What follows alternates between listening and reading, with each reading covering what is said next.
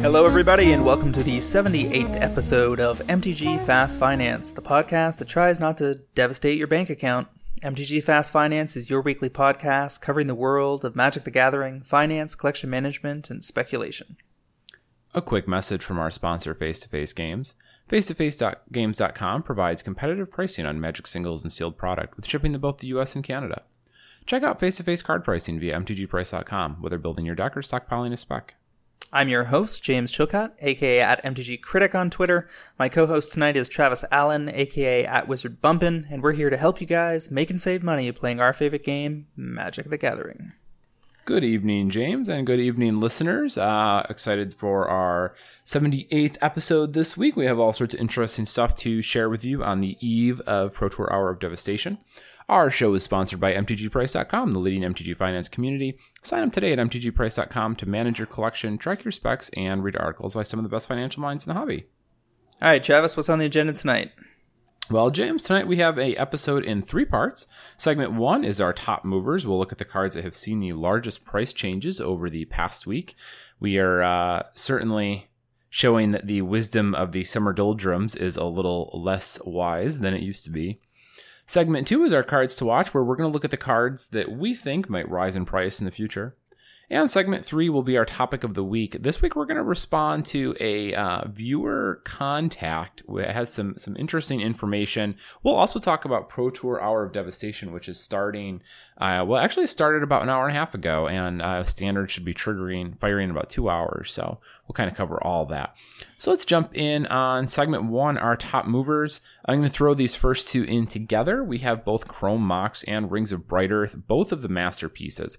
Both started right around the same place, $55, $60. Both jumped up to right around the same place, 100 ish, maybe a little bit less.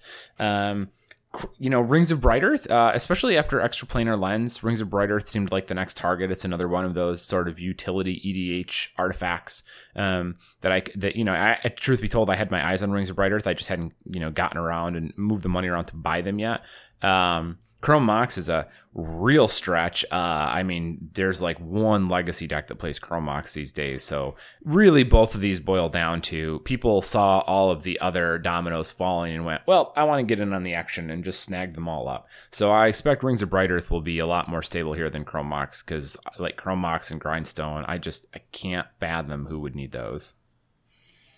Yeah, I mean the art on Chrome Mox is gorgeous, but the demand profile has to be pretty weak. And it's you know it's interesting how this is playing out because when I first started buying these things in you know late December, early January, we, I was basically just buying alongside the market. The whole reason I started looking at this was because Masterpiece Soul Ring inventory was already so low uh, in late December that it seemed self evident that that domino was going to be the first to fall. Um, but we're now at the part where a lot of this is hype, right? So the car the masterpieces that start tumbling from you know a few back and and forward are going to be uh, ones that you're going to end up holding for a lot longer. So I mean we haven't had too much trouble unloading masterpiece soul Rings at market price, um, even as it's gone up through two or three different plateaus but I think you're going to have trouble unloading Chrome Mox at $100. And I suspect that if you bought at 55, you're going to end up selling under 70. Rings of Brighthearth might do a little better. It could probably hold a 70 to $80 price tag relatively easily. Um, just because there's just not any additional inventory entering the market. But both of those examples are from Kaladesh, not Aether Revolt, so there are more of them around overall. Okay, well that's good to know. Uh, you know what? Why don't you give us our next card, James? Uh, one of the big movers on the foil side this week was Lich Lord of Unx. Uh, this is out of uh, an Alara block uh, set.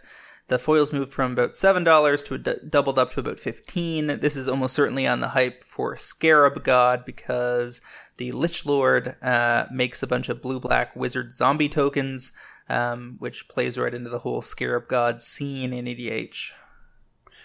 Okay, that is a little deeper than I would uh, typically want to go, but sure, I can respect the ambition, I suppose.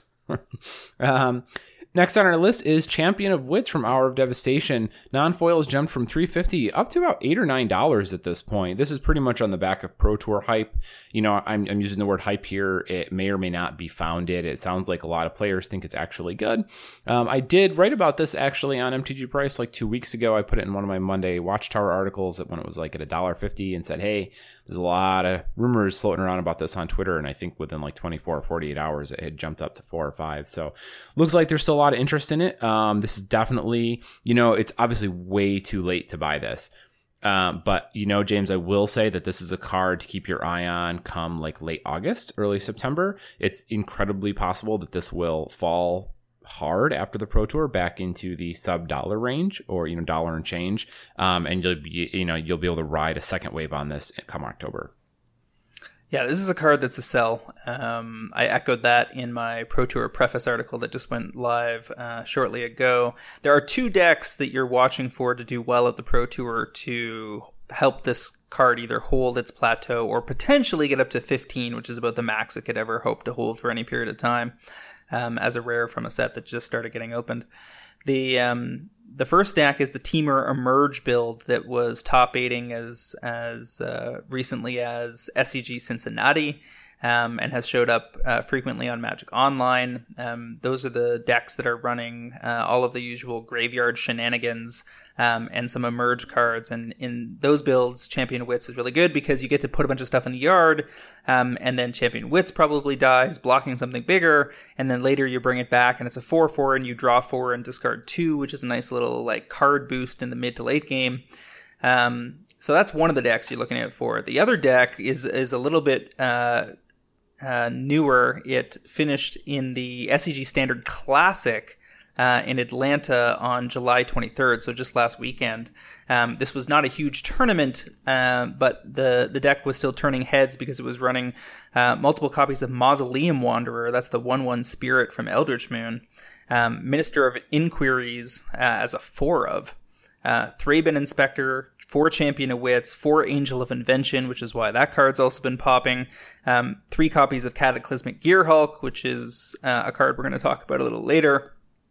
Um, and then it runs Refurbish alongside Gate to the Afterlife and God Pharaoh's Gift. So use the gate to potentially go get the gift. Um, once you get the gift in play, or you've discarded the gift and then you bring it back with Refurbish, you then just start trying start pulling all of these great creatures um, back out of your graveyard as four fours, and they have all have cool abilities. I mean, Thraben Inspector is great when it's a one two for one, but when it's a four four that investigates, it gets pretty sick when you didn't have to pay for it. Yeah, I will say so. Uh, and it's interesting, kind of the dynamic we're ending up with, because um, you know, Godpharaoh's Gift is a really powerful artifact, uh, and I definitely liked it when I saw it show up. But at the same time, you have what is it, Abrade floating around, which is such a great answer because it can kill creatures and it kills artifacts, you know, with basically zero opportunity cost. Um, so you know, there's you kind of get that tension, uh, which really you should see see in standard all the time, where you have powerful cards and powerful answers instead of powerful cards and mediocre answers, which is what the format was when Aether Works Marvel was floating around. So uh, a lot of interesting stuff going on right now in standard. It's a shame nobody's going to play it. Yeah, I mean, there's, um, there's, no doubt that Abrade is a powerful card, but the deal the deal with this deck is that it overwhelms you with artifacts. Like there's seven just between Gate and Godpharaoh's Gift. Refurbish gives you a rebuy on whatever you're trying to get out of the yard. Cataclysmic Gear Hulk cleans up some of the t- the board against the token decks or the low slung aggressive decks, um, and is also an artifact. Angel, Angel of Invention um, gives you the option of dropping two servos into play, and so Abrade can just you can basically just run the out of Abrades. Oh, I mean that's that's always an option too, right? Overwhelm the hate. Um, okay, so next up on our list is Incremental Blight from Shadowmoor. We probably talked about this at some point in the past. I'd have to go back and look at the show notes, but it's a foil from Shadowmoor. Went from a dollar to three dollars. It's a five mana sorcery. Put a minus one minus on one on one cre- creature, then a minus one minus one two minus one minus one counters on a second, and then some more on a third creature. So basically, you put a bunch of minus one minus one counters on up to three creatures. Um, certainly in response to uh, Hapatra and the Scorpion God. um, honestly, I'm a little surprised we didn't see this pop up before, but I don't think we did. And also, in any case, it was only from like a dollar to three dollars, you know, in that range. So certainly not enough to have actually made any money. Um, you know, I could see this maybe being at the seven, eight dollar range over a little bit of time, but this is also the card that um, would be pretty easy to reprint in any of these uh, master sets. You know, it's not flavorfully tied to anything. Uh, minus one, minus one counters are uh, a reasonably flexible theme that they could put into various limited environments in standard or sealed product, um, you know, the, the expansion product. So, uh, not something I'd be eager to be holding on to because the price is only what it is because supply is so low. And the dollar to three dollar jump is the phantom jump that we don't care about yes. anyway. Yeah, we got to come up with a clever nickname for that. We do. We should trademark it. So yeah, clever nickname jump. Next on the list is Earthshaker Khenra, which is actually a, fi- uh, a fixture in the latest version of Mono Red Aggro, which is actually looking like a very reasonable option for this tournament. And I'm curious to what extent the field will end up running it. Um, these you know mono red builds tend to put off a lot of the kind of folks that play on the pro tour unless it is so fast and so powerful that it, it looks like a lock. Um, a lot of the builds are running things like on cop cra- crop crasher Earthshaker Khenra is a four of. It was 75 cents. Now it's up to three bucks. Um, again not the kind of thing you can easily make money on but if the deck does well on the weekend this thing could end up in the five to six dollar range. Um, it runs a couple of eldrazi obligators four Falkenrath Gorger uh, two glory bringer two reality smasher four soul scar mage three Thought-Knot Seer, one Hazoret the Fervent, and two Kari Zev or Kari Zev Skyship Raider, alongside two Chandra Torch of Defiance, three Magma Spray, and three Incendiary Flow. So the reason you see something like in this list, you got to ask yourself, why didn't Falkenrath Gorger pop instead of Earthshaker Khenra? The answer is nobody pre-ordered Earthshaker Khenra. So when they realized they needed it and wanted to run this kind of a deck, they actually had to go out and buy them. Whereas most of these cards they've picked up along the way, either by cracking boosters or playing draft or playing in sealed events, and they have a bunch of this other stuff lying around. So when you're trying to figure out when you see a new list that is, uh, you know, uh, part of the advent of a new version of the format, you really want to look at the stuff that people are are most likely to have to get their hands on freshly. Mm-hmm. Which is which is certainly fair. I think that's a good a good way to think about it. Is you know what cards did people pre-order and get their hands on already, and which ones are they caught off guard by. I'll also add in that specking on standard red decks is something that I generally don't like to do. Yep. Um, the only time that that's something I will consider is if it's a mythic red, like basically four drop that closes the game, something along the lines of like if Hell Rider had been mythic or um, Falkenrath Aristocrat type of thing, those types of cards, um, Thundermaw Hellkite, Stormbreath Dragon, stuff at that range that kind of tops the curve. Um, but, you know, so I don't doubt that you could see some movement here, but unless you can get these Earthshakers for pennies, uh, I would stay away at all points in time. Yep. What's next on the list? Uh, okay, next up for us is both Whirlpool Drake and Whirlpool Rider. Those are commons and uncommons in any particular order. From Apocalypse, we're looking at the foil copies here, about a dollar to four dollars. Uh, although a little bit of difference on one than the other. I don't remember exactly which is which. It doesn't really matter. They both uh, essentially windfall your hand um, which is discard them all, draw that many, which is great in the Locust God, who uh, who's back again this week to pop several cards. Um, so nothing too terribly interesting there, just some more foil, old foil cards floating around. If you've got them, I would try and get rid of them. Um, but good luck with that. Yeah, the Drake's a little better than the Rider because it does the effect twice. Once when it comes into play, once when it dies, um, which makes a whole bunch of locusts and lets you draw a bunch of cards. So there's there's something to be said for that one over the other. I think that one's also the uncommon, and Rider is the common, if I'm not mistaken. But both are so old that they may as well be hyper mythics because good luck finding foils. That being said, I had one of each just sitting around in the super collection, so yanked him out this morning and see if I can trade him out in my EDH binder. Yeah, if you can get rid of them, go for it. I mean, more power to you. That's probably your best bet is doing it in a trade binder. Um, okay, why don't you tell us about the next card? So I think you know a little more about this one, this one than I do. So when we're talking about the God Pharaoh's gift deck for standard, um, this is also where uh, we find the reason for Angel of Invention to be popping because there's it's a four of in that deck. Um, the ability to yank it out of the yard as a 4 4 flying vigilance lifelink that also makes two 1 1s that are actually 2 2s is just disgusting. um, under a God Pharaoh's gift. So this went from a like nothing card to suddenly, oh wait, maybe this is relevant because I'm going to get to uh, make a Frankenstein monster out of it. Okay, I can see that. It's an interesting card. Uh, certainly uh, a lot of power there. So I'll buy it. I mean, I, I understand. I shouldn't say I'm going to buy it. I understand it.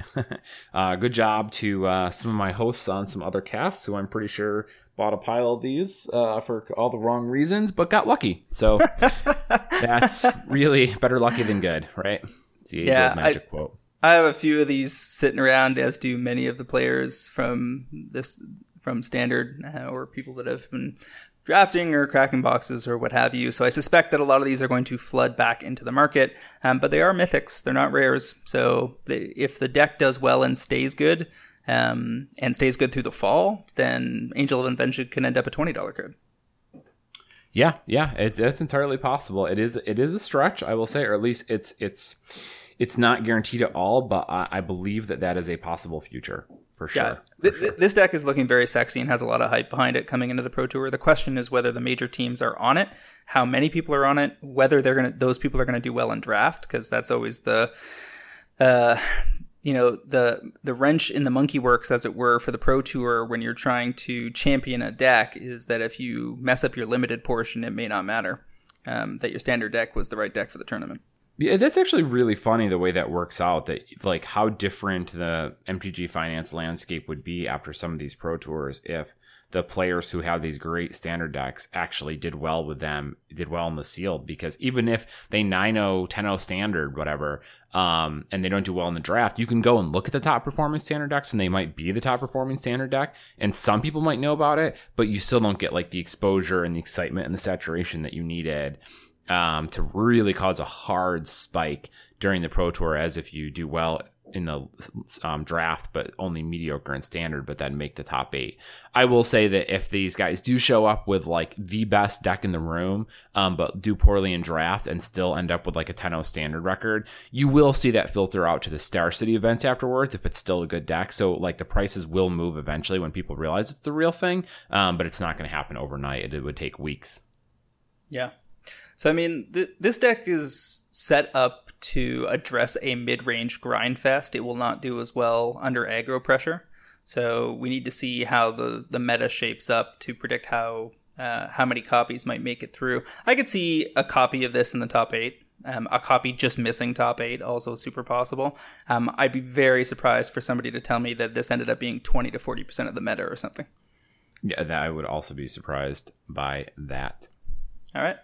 So moving on, we've got uh, uh, right after Angel of Invention, we've got God's God Pharaoh's Gift itself that moved from fifty cents to three dollars. That's a five hundred percent gain, and also the kind of thing that it's hard to make money on. Um, you know, if you pick these up for two dollars a set and you get to out them at ten dollars a set, whoopee, you made a five dollar bill. Um, yeah. But you know, I saw people like showing off double fistfuls of this stuff on Twitter, so hopefully they get a chance to get out before uh, the possibility that this just doesn't go anywhere um, at this particular tournament. Um, that's not to say that this deck doesn't break out at some point, other point down the road. Um, the, there's a there's a lot of interesting things, go, a lot of synergy going on in those those brews, um, and I wouldn't count it out. Um, but it's only done well at a relatively small tournament um, and had a bunch of streaming and Magic Online performance. So this is it. This is the big stage. Let's see what happens. Yeah, I uh, when God Pharaoh's Gift showed up in the spoiler, I looked at it and I'm like, that is a pretty powerful card, and I could definitely see that like being a thing. But I am still buying zero copies because it is not going to be widespread enough for it to be worth my time and effort, and I will let other people go for it. So if you do and you make money, I'm more I'm happy for you. Congratulations, but uh, just not a little too much uh, r- r- risk for not enough reward on that one for me. Um, next up is Quest for Renewal from Worldwake. We're looking at the foil copies, jumped from under a dollar to five bucks. Supposedly, there was one copy when I looked earlier this afternoon, but the market price was still low. Uh, I talked to a few people as best as we could figure out. It was just somebody bought the last cheap foil copy, I guess. Uh, there doesn't seem to be anything that popped up that we didn't already know, unless uh, unless our listeners know something that I don't. The only thing that jumps out to me is this might be uh, on the back of brewing around Intruder Alarm again. Um, but I haven't seen anything on this, so hopefully somebody else has got a got a clue that they can buy for us. You know, maybe a Thraben inspector wants to drop something off. yeah, who knows? I mean, I, I, believe that it could be several things, but we don't know them. Okay, uh, I'm going to do the next one because I like this card. Uh, we did talk about it last week. We talked about the foil. This week it is the non-foil we're looking at. That is Mind Moil from Ravnica. Started off at change uh, and is now up to five dollars for like nearly over a six hundred percent increase supposedly. Um, also because of Locust God, every time you cast a spell, you uh,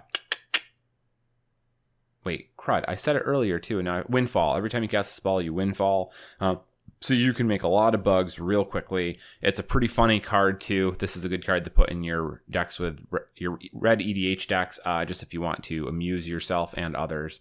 Um, it's a cool card. Finally, the non-foils moved. I don't think that you're going to be able to get five bucks for these. Uh, supply is probably good enough, especially once the tens of thousands of copies that are sitting in bulk boxes everywhere come out and hit TCG Player. I mean, I've probably got like 10 or 15 floating around here myself um, that I haven't even bothered to look for, which is a good reminder to myself to go look for them. Um, so I don't think really think this is going anywhere. Locust God would have to become uh, an, a very prevalent part of the commander landscape in order for Mind Moil to really hold a strong price. Uh, I think your best bet, if you have these, is to toss these in your trade binder and look for people building the Locust God and try and get trade value for them because selling them on TCG is just not going to be worth your time. And I don't think Byleth will really move that much. Yeah, I, I, think an EDH trade binder is the only kind of trade binder I'm interested in at this particular juncture. Uh, and it's a really good way to get rid of these like old school cards that all of a sudden are supposedly worth a few bucks. You know, trade four or five of them out for something twenty or thirty dollars that you want, like a masterpiece Extraplanar Lens or something, and uh, away you go. You're in. You're doing good.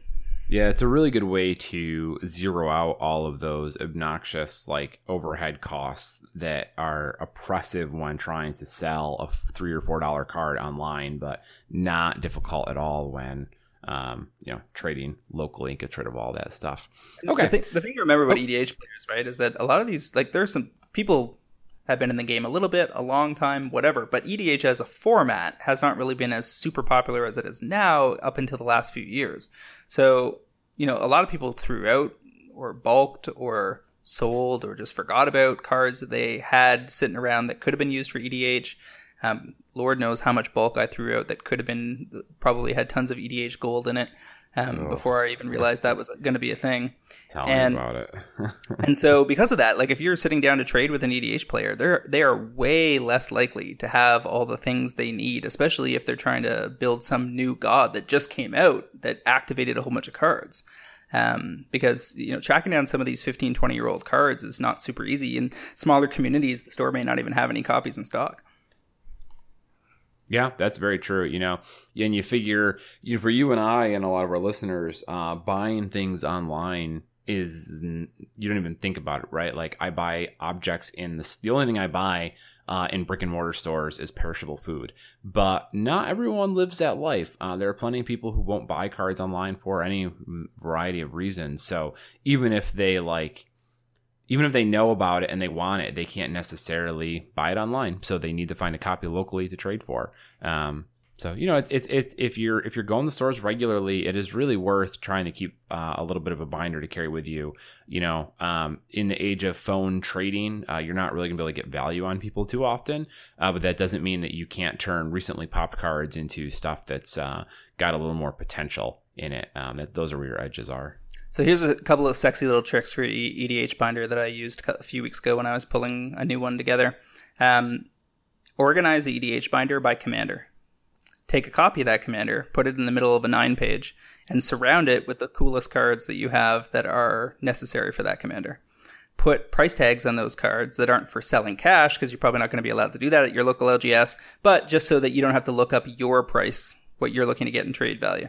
You just have to double check the price of whatever you're trying to get from them, which is a much smoother, quicker transaction, gets you in and it gets you out, and allows for impulse purchases as people are flipping through their binder. Okay.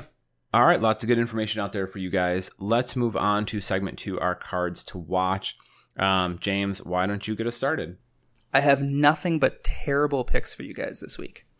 Um, here, hey, it's a theme week. here, it is a theme week. Here, here's the thing about Pro Tour Hour of Devastation. If you look at the metagame breakdown as expressed in recent tournaments and through Magic Online, this field looks healthier and more wide open than any we've had for probably the last year. What that means is there's a whole bunch of decks that might do well here, and none of which seem to be more than 10 or 15% of the total metagame. Uh, you know, zombies has fallen back down. There's a couple of rogue brews on the rise. Mardu vehicles, you can't really count it out because it's got a bunch of powerful stuff. Um, the emerge decks have found a new have found new life. Um, there's a lot of things going on. And what that means is that it's much harder to predict what's actually going to spike here. A lot of this is probably going to depend on how Wizards chooses to focus on emerging tech on camera.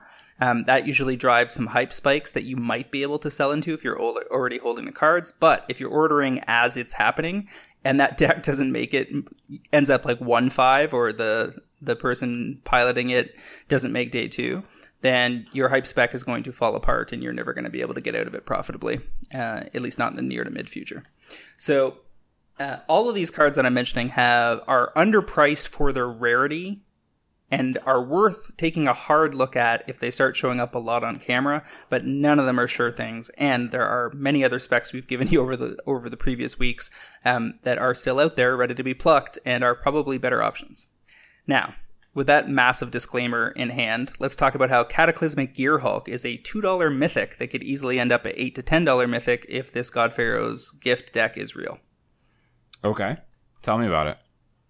So the deal here is that like if you're expecting a lot of white blue monument decks, so Ketras monument decks that generate massive value out of like repetitively creating bonus tokens, then a Gearhulk effect that was really bad against Mardu vehicles, because if you slap down the Cataclysmic Gearhulk against Mardu vehicles like six months ago, you probably find them with Scrap Heap Scrounger, Gideon, and Heart of Kiran on the table, and nothing dies because they get to keep one of each of those things.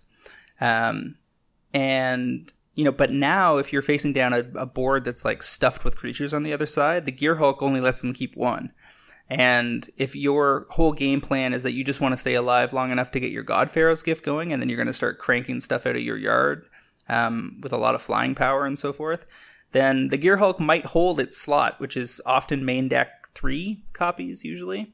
Um, and if that deck does really well and puts multiple copies into the top eight, then you know there's no way that this mythic stays two dollars. There, there would be a hype spike at some point. It'll jump up closer to ten, and then the question is, you know, how deep does it get in the tournament? How prevalent does it end up looking when Saffron runs his numbers for day two, um, based on the numbers that Wizards publishes? And you know, does the look, deck look like it has legs coming out of the weekend?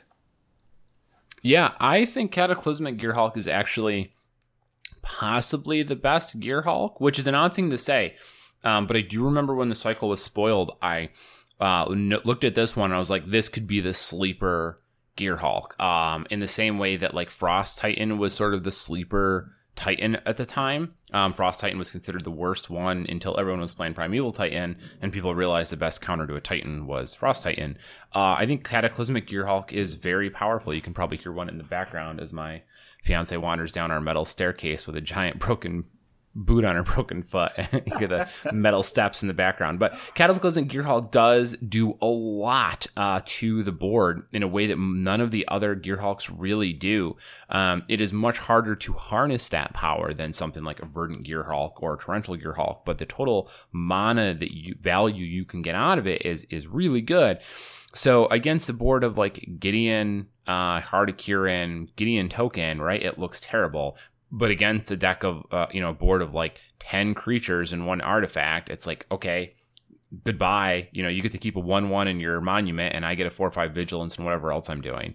Um, so i think it has a lot of uh, a lot of utility locked up in it and the metagame is going to kind of dictate how powerful it is. But you know if you're getting these at uh, you know under two dollars a dollar a piece i think these are awesome. I mean this is fine in edh too it's it's a playable card for sure yeah, so I mean, at two dollars, I'd be willing to go on a, in on a couple play sets now. I'm not gonna. It's not the kind of thing I'm gonna go deep on. This is like one of these outsider specs that I would put into digging for dollars, um, and that I mentioned in the, my Pro Tour preface, just because this is this looks like emerging tech. Um, how it plays out, will we will know in a couple of hours. And one of the interesting things here is that the the night owls are going to get the advantage again this time because it's 10 p.m. Thursday night while we're recording this.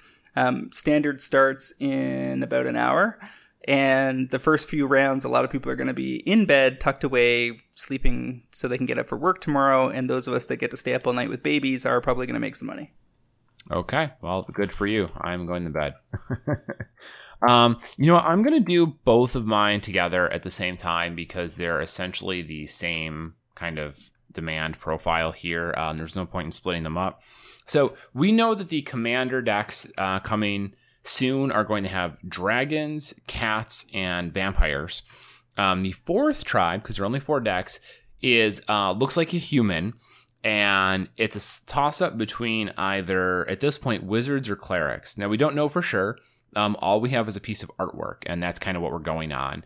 So my two picks are predicated on the on the fact that it is a cleric deck. If it's a wizard deck, you can throw all this out the window and none of it matters. If it is a cleric deck, uh, I think there are two choices that jump out at me as kind of as being cleric matter cards that are still very um, would still be valuable with a launch of new clerics. Uh, you know, some of them are cleric matters, but it's like tap a cleric to prevent two damage or something like that. Like I don't think those are really going to matter. Um, but the two cards I'm looking at are uh, Celestial Gatekeeper and Rotlung Reanimator. Um, Celestial Gatekeeper foils are around three dollars. Rotlung Reanimator foils are around six to seven. Um, I think the Gatekeeper could hit you know ten dollars, twelve dollars, fifteen dollars for foils. Rotlung Reanimator could get into the fifteen dollar range for foils. Um, both of them are going to work very well if you're playing Cleric Tribal. Um, Suppl- there's not a lot of supply on there, but they are out there. You can find them, uh, especially if you start looking probably at your local store or some of these other channels that um, definitely you know wouldn't have already kind of been picked over uh, when Eilee came out and people got briefly interested in clerics. Uh, shout out to Jason Alt, by the way, who when Eilee came out told everyone to go buy cleric cards, and then nobody built any cleric decks at all. So uh, thanks Thanks for that, Jason. Um, so there you go. I think both of these are the same type of thing we see with all of the um, all of the other tribal cards in the the, the non foils. I want to stay away from because they could get reprinted. The foils, especially old border, I like grabbing cheap copies if you can find them. Um, but of course, this tribe has to get printed for either of these cards to matter. Yeah, and for what it's worth, I actually think that it's going to be wizards, not clerics. But I also think that it doesn't matter which of the two it is, because as you said, no one would build clerics last time. They may not build clerics this time. They may not build wizards this time. And of the four tribes, if you just say them aloud, dragons, cats, vampires, and cleric slash wizards, I think it's pretty clear that the la- the the latter is the least exciting. Um, yeah. Now, now, if you believe it's wizards, um, you might want to be picking up different set of foils like Stonybrook Banneret, Patron Wizard, Voidmage Prodigy, Archaeomancer, and Riptide Laboratory are all safe bets um, if wizard decks are a thing. A lot of this is going to depend on, you know, regardless of whether it's clerics or wizards, it's going to depend on how sexy these commanders are, right? Um, if the commanders are kind of mediocre and forgettable, then it's nothing's going to happen. If they are super cool, um, build arounds that get people excited, like uh, we saw it with Hapatra and Scarab God and and the Locust God, um, then you know there might be some movement. Um, but I, I, I think it's going to be tough for anybody to unseat some of the real powerhouses like Breya and Atraxa from last year. Um, uh, I haven't seen anything yet from these sets that is nearly as exciting as those are. Um, so we'll have to see how it plays out.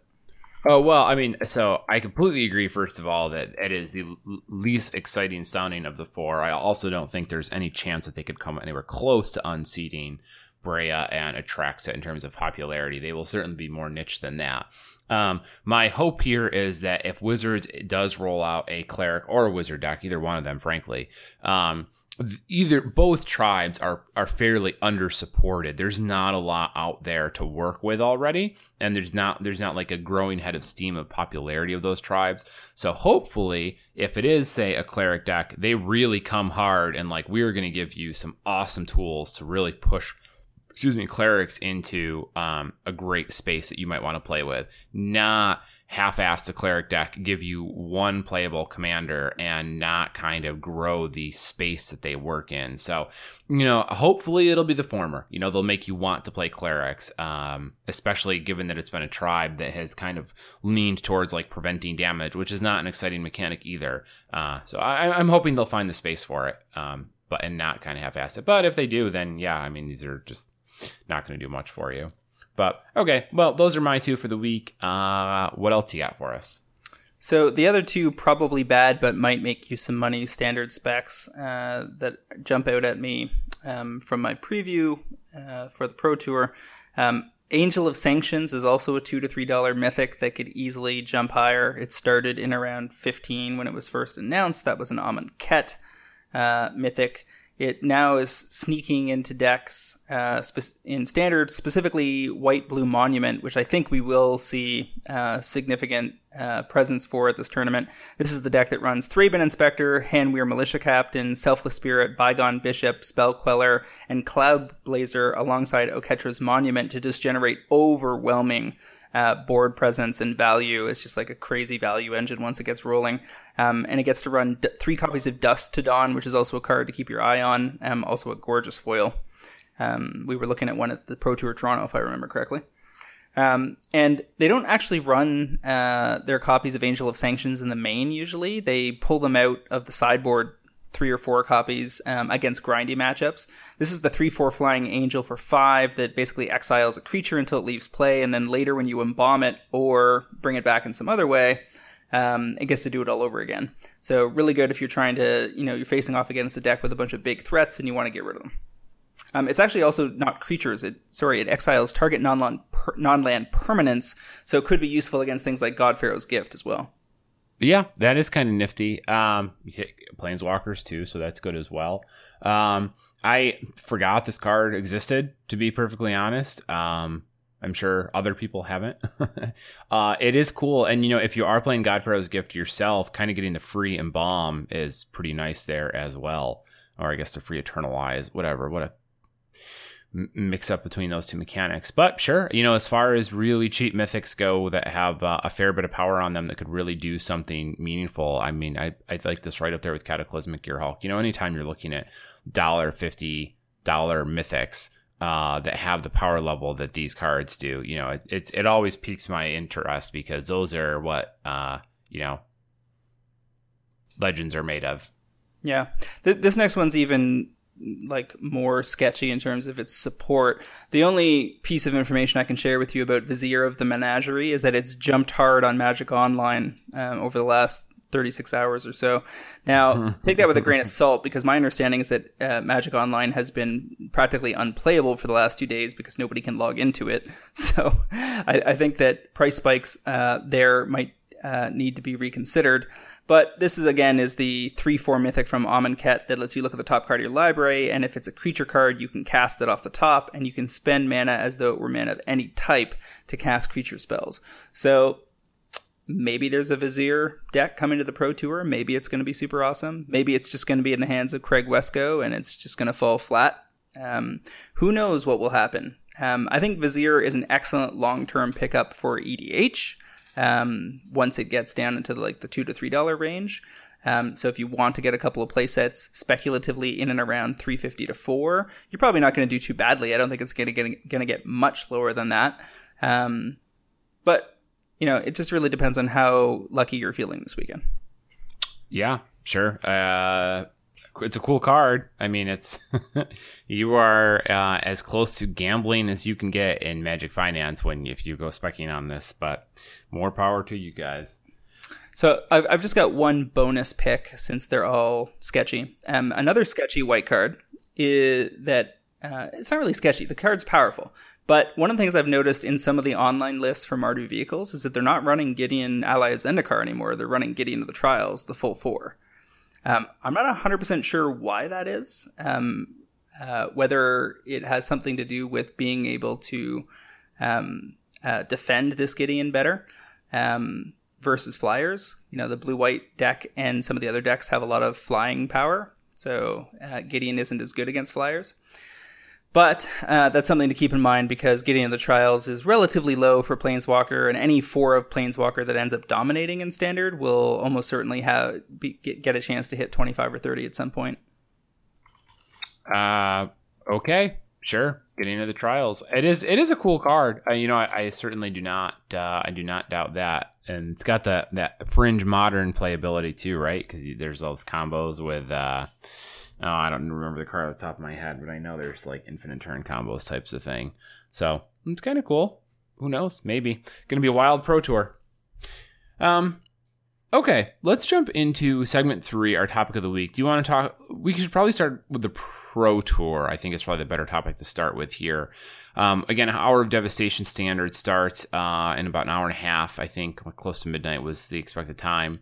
Um, you know, we know that there's going to be blue, probably expecting Blue White Monument, God Pharaoh's Gift. They're going to be showing up. The mono red deck uh, is going to be there. Um, you know, we talked about some of the standard specs that might be showing up in those decks or in response to those decks, like Cataclysmic Gearhulk, maybe Vizier Menagerie, maybe Angel of Sanctions.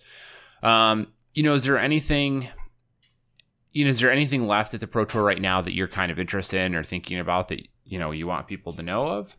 Well, it's important to remember that the Standard Open in Cincinnati on July 15th, the top uh, finishing deck was four color control. Um, it only ran two creatures, one Torrential Gearhulk and one Linvala the Preserver, five Planeswalkers, including two copies of Dovin Baan, uh, Jace Unraveler of Secrets, Nahiri the Harbinger, and one Nicol Bolas God Pharaoh. Spells included two Cast Out, two Abrade, one Blessed Alliance, two Censor, two Essence Scatter, four Glimmer of Genius, two Harness Lightning, two Mag- Magma Spray, two Negate, one Pull from Tomorrow, three Supreme Will, two Fumigate, one Radiant Flames. So this is truly, uh, you know, the classic control build.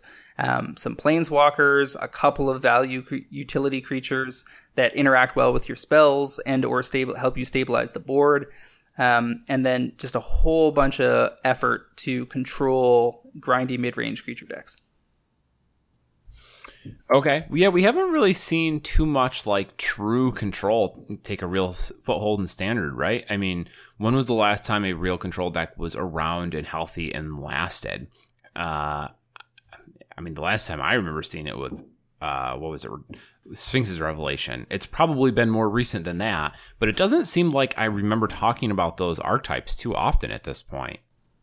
Well, I mean the the second most played deck right now in Magic Online, according to Goldfish, who is drawing from a reduced data pool at this point, is Blue Red Control, which is of course just four Torrential Gearhulks and a whole bunch of counter spells and a whole bunch of burn spells. This is blue, you know, counter control has been a an archetype in Magic especially in standard since way back in the day. It comes and it goes. Right now, it is ascendant. Um, there almost certainly are going to be a bunch of players that get on it just on the basis that Hour of Devastation looks well uh, set up for this weekend. This is the five mana sorcery out of Hour of Devastation.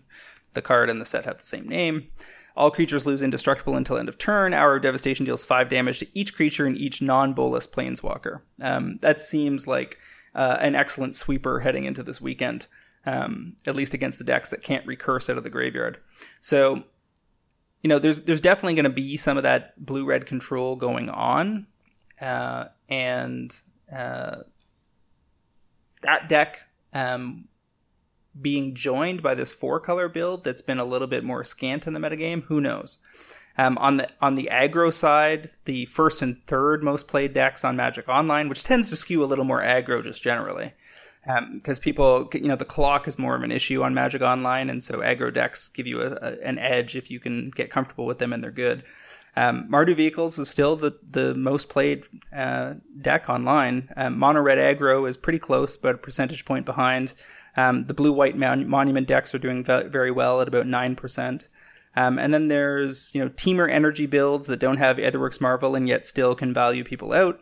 There's green black energy builds um, that use things like Walking Ballista with Winding Constrictor to work that strategy from a few months ago. Um, green red Pummeler could be a deck that does well. Zombies is, has fallen since the last Pro Tour, but there are both mono black and blue black versions floating around.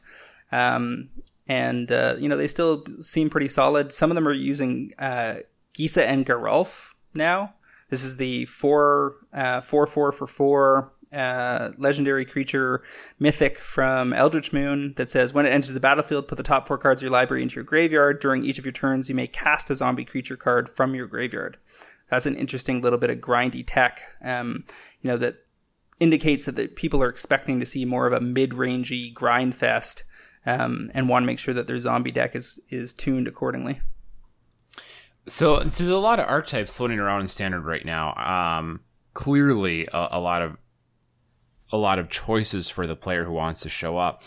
The, my impression here, my takeaway from all of this that we're seeing um, is that even though it's a, a good looking standard, I, I really have no interest in buying really me, any of these standard cards. I mean, like the Cataclysmic Gearhulk is interesting, and the Angel of Sanctions. You know, if you really want to roll the dice, those are kind of fun because they're so cheap and they can spike so hard. But you know, anything that we kind of already have a line on, whether it was Champion of Wits or God Pharaoh's Gift or um, you know any of that type of stuff, just it really doesn't excite me you know, we're talking about a standard. I think it's important to remember that a lot of players are still really burned out on standard, right? Like that is, you know, you talk to people who own stores, who run events, um, who who kind of see these numbers on a week in and week out basis, and they all sing the same tune, which is stand that bad standard really crushed their um, attendance, and it has not recovered at all.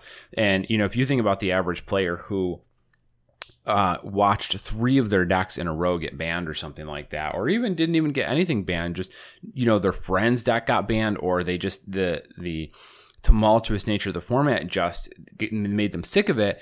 Uh, I mean, it was pretty. It's pretty easy for them to just kind of put it down and be like, "I'll come back later," um, because they're not going to rush back, and there's not really a reason to rush back. And in even a pro tour like this that comes along and maybe it has great versatility, um, variety in the decks, and there's several options. Like, you know, they're going out, they're playing volleyball, they're playing well, League of Legends more likely, but you know, there's just a lot of other things to distract you at this time of year. And if you're not already kind of in the habit of going to FNM every Friday at this point, if you stop going for a while, maybe you set up some other recurring Friday night plans. Uh, I just I don't see a lot of players returning to this, and even in the cards that spike, I think you might have trouble selling through them and really making a profit. So I guess my takeaway here is that you really. Uh, I would not be eager to be dumping money into this pro tour no matter what. Yeah, that really is the bottom line for me as well. Like I'm going to make a few speculative small scale purchases, but n- nothing that really matters or swings my scales one way or the other. Just more for fun than anything else. Yeah, say you're doing uh, it just for fun, right? Like it seems like that's your entire well, I, your I, reason for doing it is just you find it amusing. Like the amount of money is is irrelevant. I, I like to roll the dice on small scale stuff here and there.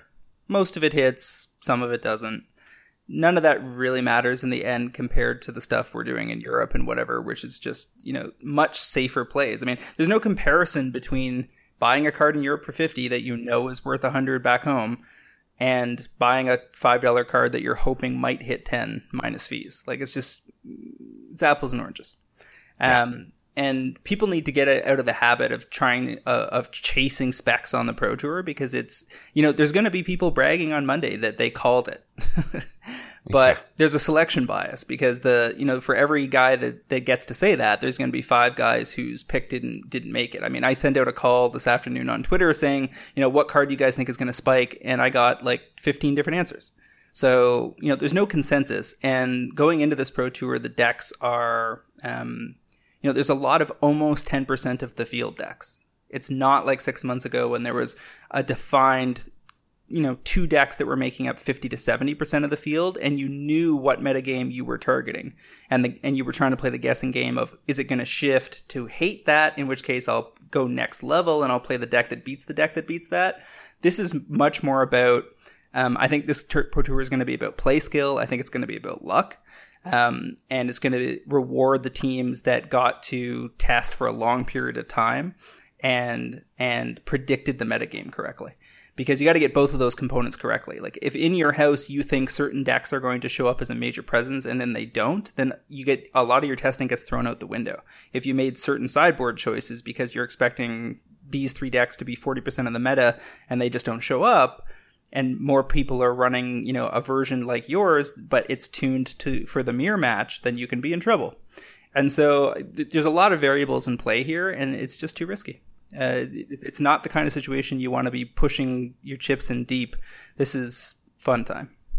I, I want to point out one th- other thing that uh, you kind of mentioned briefly there is, you know, the people talking about, oh, I did so well, blah, blah, blah, this weekend. I, I was so right. Like, not only is are you complete 100% correct about like the selection bias, like you're going to hear from the people who got it right, but not never from the people who got it wrong. You're also going to see that the people who got it right might not have actually bought any cards and probably don't have to sell them, right? So, like, it's really easy for me to sit here in front of my computer and be like, for for you and I to go, oh, Cataclysmic Gearhulk is awesome, like this is a great spec, blah blah blah. Uh, if it misses, we just won't talk about it. if we do hit it, James and I can go on Twitter and be like, yeah, we told you guys this card was going to be awesome and it looks great. But like, did we buy any copies? Are we faced with the reality of actually trying to sell through those copies? It's like, boy, Travis bought 30, you know, maybe I bought 30 of them and I ended up paying like 225 a copy after all was said and done. And now uh, by Monday morning on TCG player, they're like 650 and I'm like trying to get people to buy copies and, you know, I don't sell through all of them and I end up making like $25 for all of it for like tons of work and it's like that's not that's not impressive right? It's just easier to type on twitter that i called a card that went up seven dollars and it, it actually is to actually sell them and make real money. So keep that in mind too. That's always sort of peeved me a little bit when you know you get people who pat themselves on their back for their great calls. And you know you see this a lot. God you see this a lot with these like commons and uncommons. People are real jazzed. Oh yeah i told you this common was going to go up. Like who the hell was specking out a quarter common when it was you know uncommon when it's go up to two dollars? Like of course it was going to go up. We can't do anything with it. You can't make money on that. Buy lists don't even move. I found myself more and more agitated with some of the uh, some of the culture and community around this uh, little niche hobby of ours over the past several weeks and months. and the thing is, like, nobody humble brags more than I do uh, on Twitter. Like, yeah, I, that is I, a fair, I, that is a fair claim. I, am the, I'm the first person to point out um, when something went right, and I don't do it because I want you guys to ego stroke me. I do it so that people can see a demonstrated pattern of success. But that also means that I feel fully obligated to share major losses. So, like, I bought a bunch of Expedition uh, Eye of Ugin for like 200 plus um, when that looked like it was going to be the hot, hottest expedition forever, and then the deck got banned out of existence.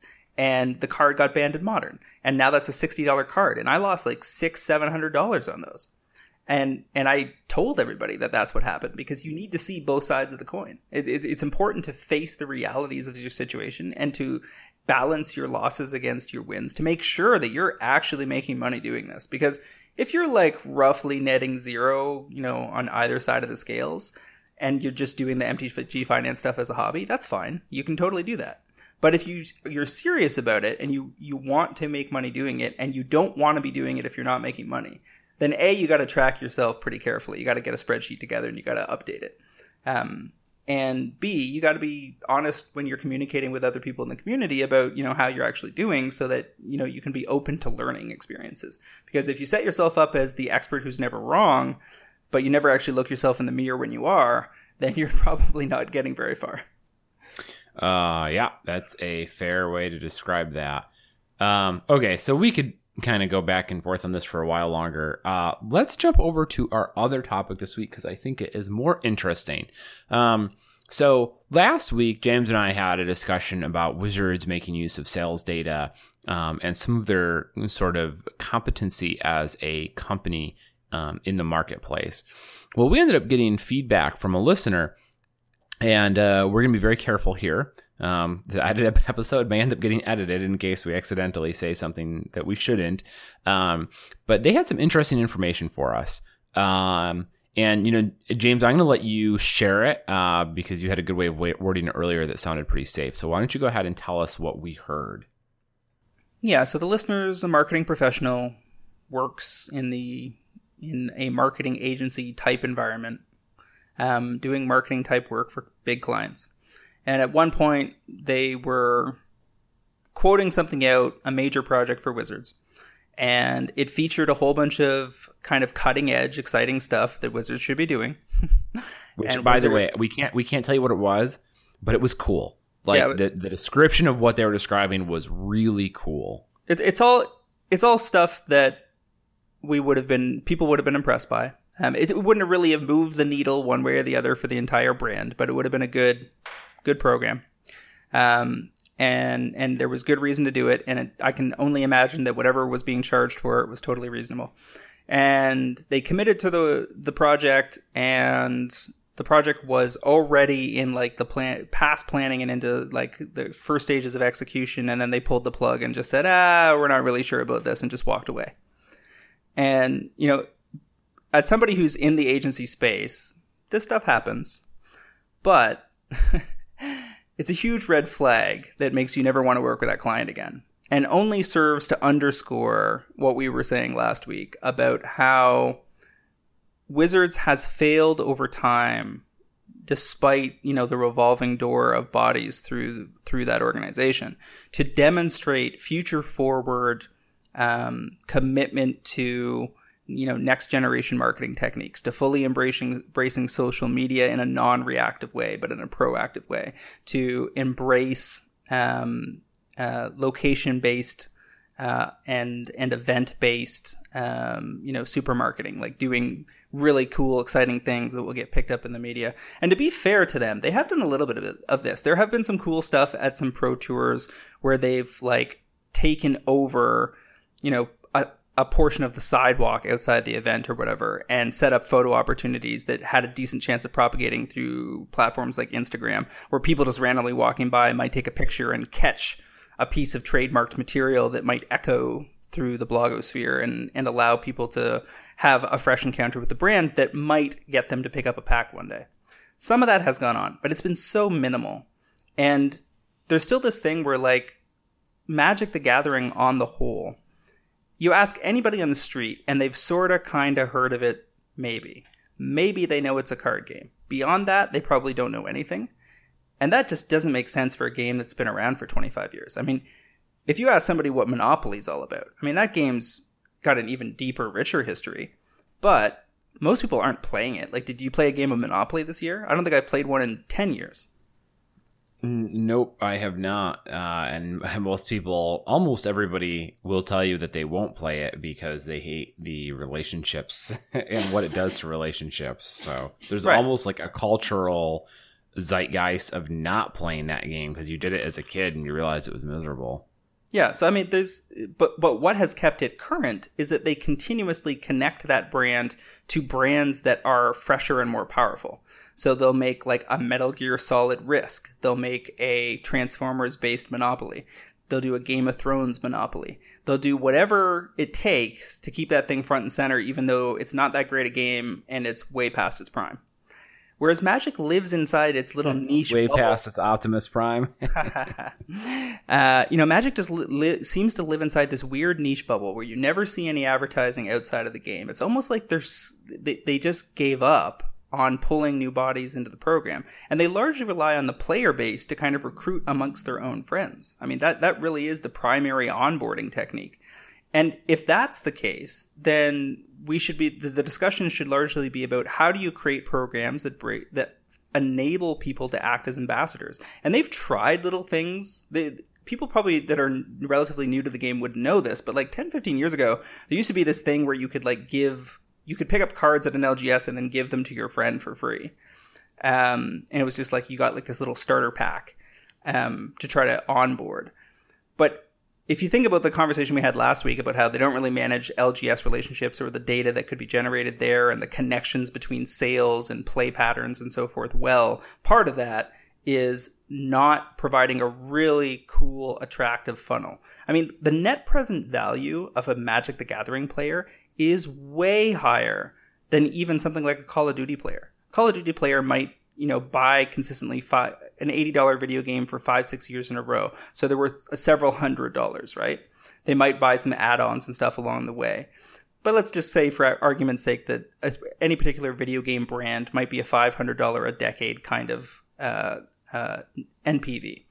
Um, a Magic player might be worth $5,000 once you get them really deep into the game.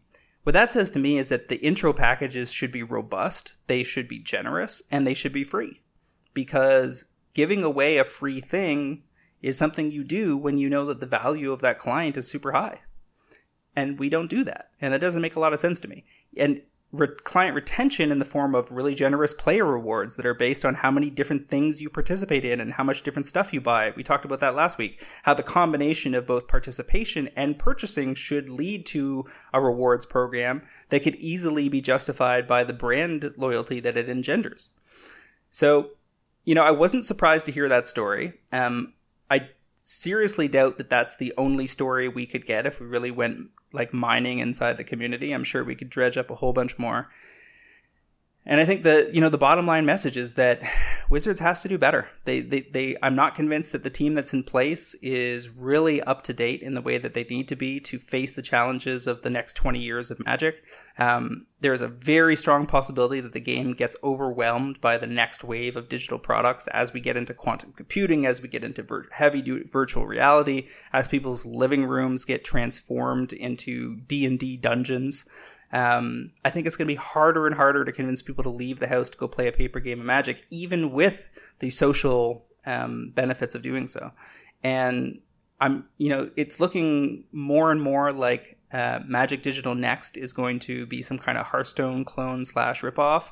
Um, and is not a true replacement for Magic Online, which leads leaves the whole existence of Magic Online in doubt because if they're putting all their chips into the Magic Digital Next box, but that's really going to be more of a uh, onboarding portal for the brand as a whole, um, using a Hearthstone esque type of play experience, but you're not going to be able to say play standard and draft, for instance, then I, there's so many disconnects there that I think are going to potentially alienate existing players, and I'm not convinced that they're going to fulfill the onboarding objectives that they seem to be chasing.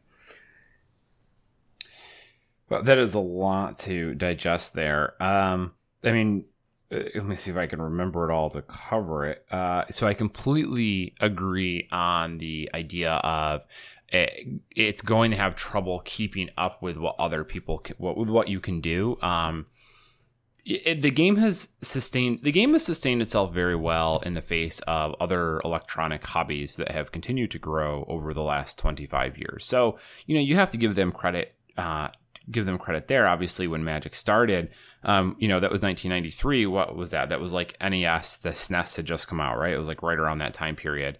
Um, and now it's 2017, right? And the game is still doing pretty well, and we are seeing, v, you know, we're at the point where VR is is breaking out. So they've kept the game playable and current, but uh, yeah, like VR seems like it's really poised to sort of take over, and you, you know, you kind of got to wonder, like, is it worth going to FNM when you can have your own D&D experience in your living room like vir- you know virtually and all of your friends are in your raiding party together and the four of you are walking through wooded pathways type of thing. I mean the the possibilities there are really mind-boggling. And even beyond that it just seems like there's they're having they're fighting more and more for your attention and space and they're not keeping up and they could get left in the dust. And what really struck me with the with what this uh, this individual reached out to us and kind of explained was just sort of like how disorganized, discombobulated, disconnected um, and Wizards fearful. sounded. The, and fearful. fearful. There, was, there was a theme of of fear of the unknown, fear of the untried, reluctance to risk budget. Yeah, which is just sort of wild. It's like you know, you guys are a pretty major company. I would feel like your your team should at least have a have a good feel for this. You've seen how it's worked before. Uh, you, understand what this can give you, and just by the sounds of it, was like Wizards was like amateurs, like a company that had just started and ha- hadn't found their footing, didn't understand their customers, didn't know that where they were going yet. And to be perfectly honest, you know, assuming that this is accurate, right? I mean, that's a big assumption. Um, it honestly sounded worse than I would have expected right? Like I kind of figured that they were just weren't making the best decisions. Maybe they, you know, had a little bit of, um, you know, having having a little bit of seeing the forest for the trees type of problem. But the way this was described, it was like they didn't know what a forest was. I mean, it was just like oh, like a whole other level of incompetence. So you know, we all we have to do is is we can go on what was shared here, um, and we, you know, we have really have no good way of verifying any of it, um, and we certainly couldn't share it even if we did. But it is uh, it was just striking to hear. Um, and and, and to be fair, we don't have Wizard's side of the story. No, no, for for but, sure, for sure. I mean, there's a lot that could happen there too. You know, all we have is one perspective. Sure, but because it jives with the other themes that we've been exploring, um, you know, I, I, just think it's worth people keeping in mind as they're figuring out how much to commit. I mean, between the two of us, we've probably got a hundred grand worth of cards um, under lock, and you got to start asking yourself, like, what's my exit? Like, is it three years out? Is it five years out? Is it ten years out? Is my Black Lotus that I got you know a couple years ago going to be a twenty thousand dollar object, or will it be it's be stalled in the mid single digit thousands forever? Um, is that going to crash one day? Is you know what what do you want to be left holding when twenty thirty rolls around? Um, these are questions that are worth asking yourself if you're pretty deep in the hobby. Yeah, and I mean I have already been um, kind of parsing, not parsing, um, piecing out my personal collection now. I've sold half of my dual collection recently. I mean, it was just 40 revised duals of varying quality, so it wasn't like that big of a deal, but I got rid of half of them because they weren't doing anything for me and I wanted the cash back. And I've been selling a lot of my modern play sets um, that were worth more money. And part of that was because I just wasn't playing and it wasn't worth holding on to them uh, more so, you know, than any other thing. But for sure, you know, I, we were talking about this today, some of the guys um, from another cast about kind of like the future and what to do. And, you know, it's like, you know, if you're making your living in this field, in this space, uh, it has a real shelf life, right? Like at some point, your ability to profit here will basically dry up. Um, and it's just like you know you got to make sure that you're not getting left high and dry when that happens and and i'm not looking to you know strike fear in everyone's heart and stir up a panic I, that's not what i'm shooting for here um, you know i do think the game has a lot of healthy time left in it uh, and the game Magic as a game could survive for another 30 years, but um, you know, just keep in mind that the market's not always going to look like what it looks like today, and uh, you know, you don't want to you don't want to be without an escape plan. Yeah, I mean, it's worth pointing out that in the most recent investor documents, they they said Magic was was plus, I think, almost ten percent year over year. So, which surprised the shit out of me because that doesn't jive with anything I've been hearing at the LGS level. But it is important to realize that Magic makes its money at the distributor level, not the LGS level per se. And that also there's the big box stores to consider, which we don't really have any visibility on their sales patterns. So we don't know whether, while Standard was doing terribly, whether, you know, 40% more kids were buying a certain set because it just looked better on the shelf. You know, that's, that's not something we have any access to. So, you know, Magic's not doing poorly. It's not even necessarily in decline. It's just not growing anywhere near as fast as it could be under better brand stewardship. And, you know, when we talk about what the experience is going to be like doing, you know, playing VR in your living room in five or 10 years, that's going to be a Blizzard Activision experience. It's not going to be a Hasbro Wizards experience. That much is clear. Yeah. Yeah. You think they're bad with Modo. What do you think put them in charge of a VR landscape? Oh my God. They're like, going to be like, insert your credit card. Um, where? Insert your credit card. Yeah, but it's VR. No, but insert your credit card. Um, I don't have one of those anymore. Insert your credit card. No, I I see it being way worse. It's going to be like it's going to short circuit your house. It's going to like blow the fuse in your apartment, or like you know, it's really going to be terrible. Uh, they'll have graphics or something that you know cause muscle spasms or seizures, and they will refuse to update them for months and months at a time. It'll be really just remarkable. Um, all right, so we are well over an hour now. Is there any last thoughts you want to share with our listeners? Uh, if you're serious about making money this weekend, you got to stay up late. That's that's definitely a key when the tournament's in Japan. Um, and and as we said, there's hype spikes are inevitable. Doesn't mean you're going to be able to sell them. That's probably the best advice we can give all weekend. Yeah, yeah. So you know, I already said I'm staying away. So do what you will. Okay, uh, James, that's a wrap for the week. Where can our listeners find you? Uh, as per usual, you guys can find me at MTG Critic on Twitter, as well as via my weekly articles on MTGPrice.com. This weekend for the Pro Tour, I did get the preview article up. I will not be able to do round by round uh, coverage all weekend, but I will be putting up relevant blog uh, posts shameful. and notes. Just shameful. that uh, cover the most uh, interesting details of the weekend um, from my vacation spot. Okay. And I am Travis Allen. I'm on Twitter at Wizard Bumpin, B U M P I N. Uh, I write every Monday for MTG Price. I do the Watchtower series. I do the Cartel Aristocrats podcast Monday evenings. And if you like playing Magic, check out scry.land. Find Magic in your area. Recently updated so that it will now automatically pull all events so you don't have to worry about missing anything anymore. Sweet.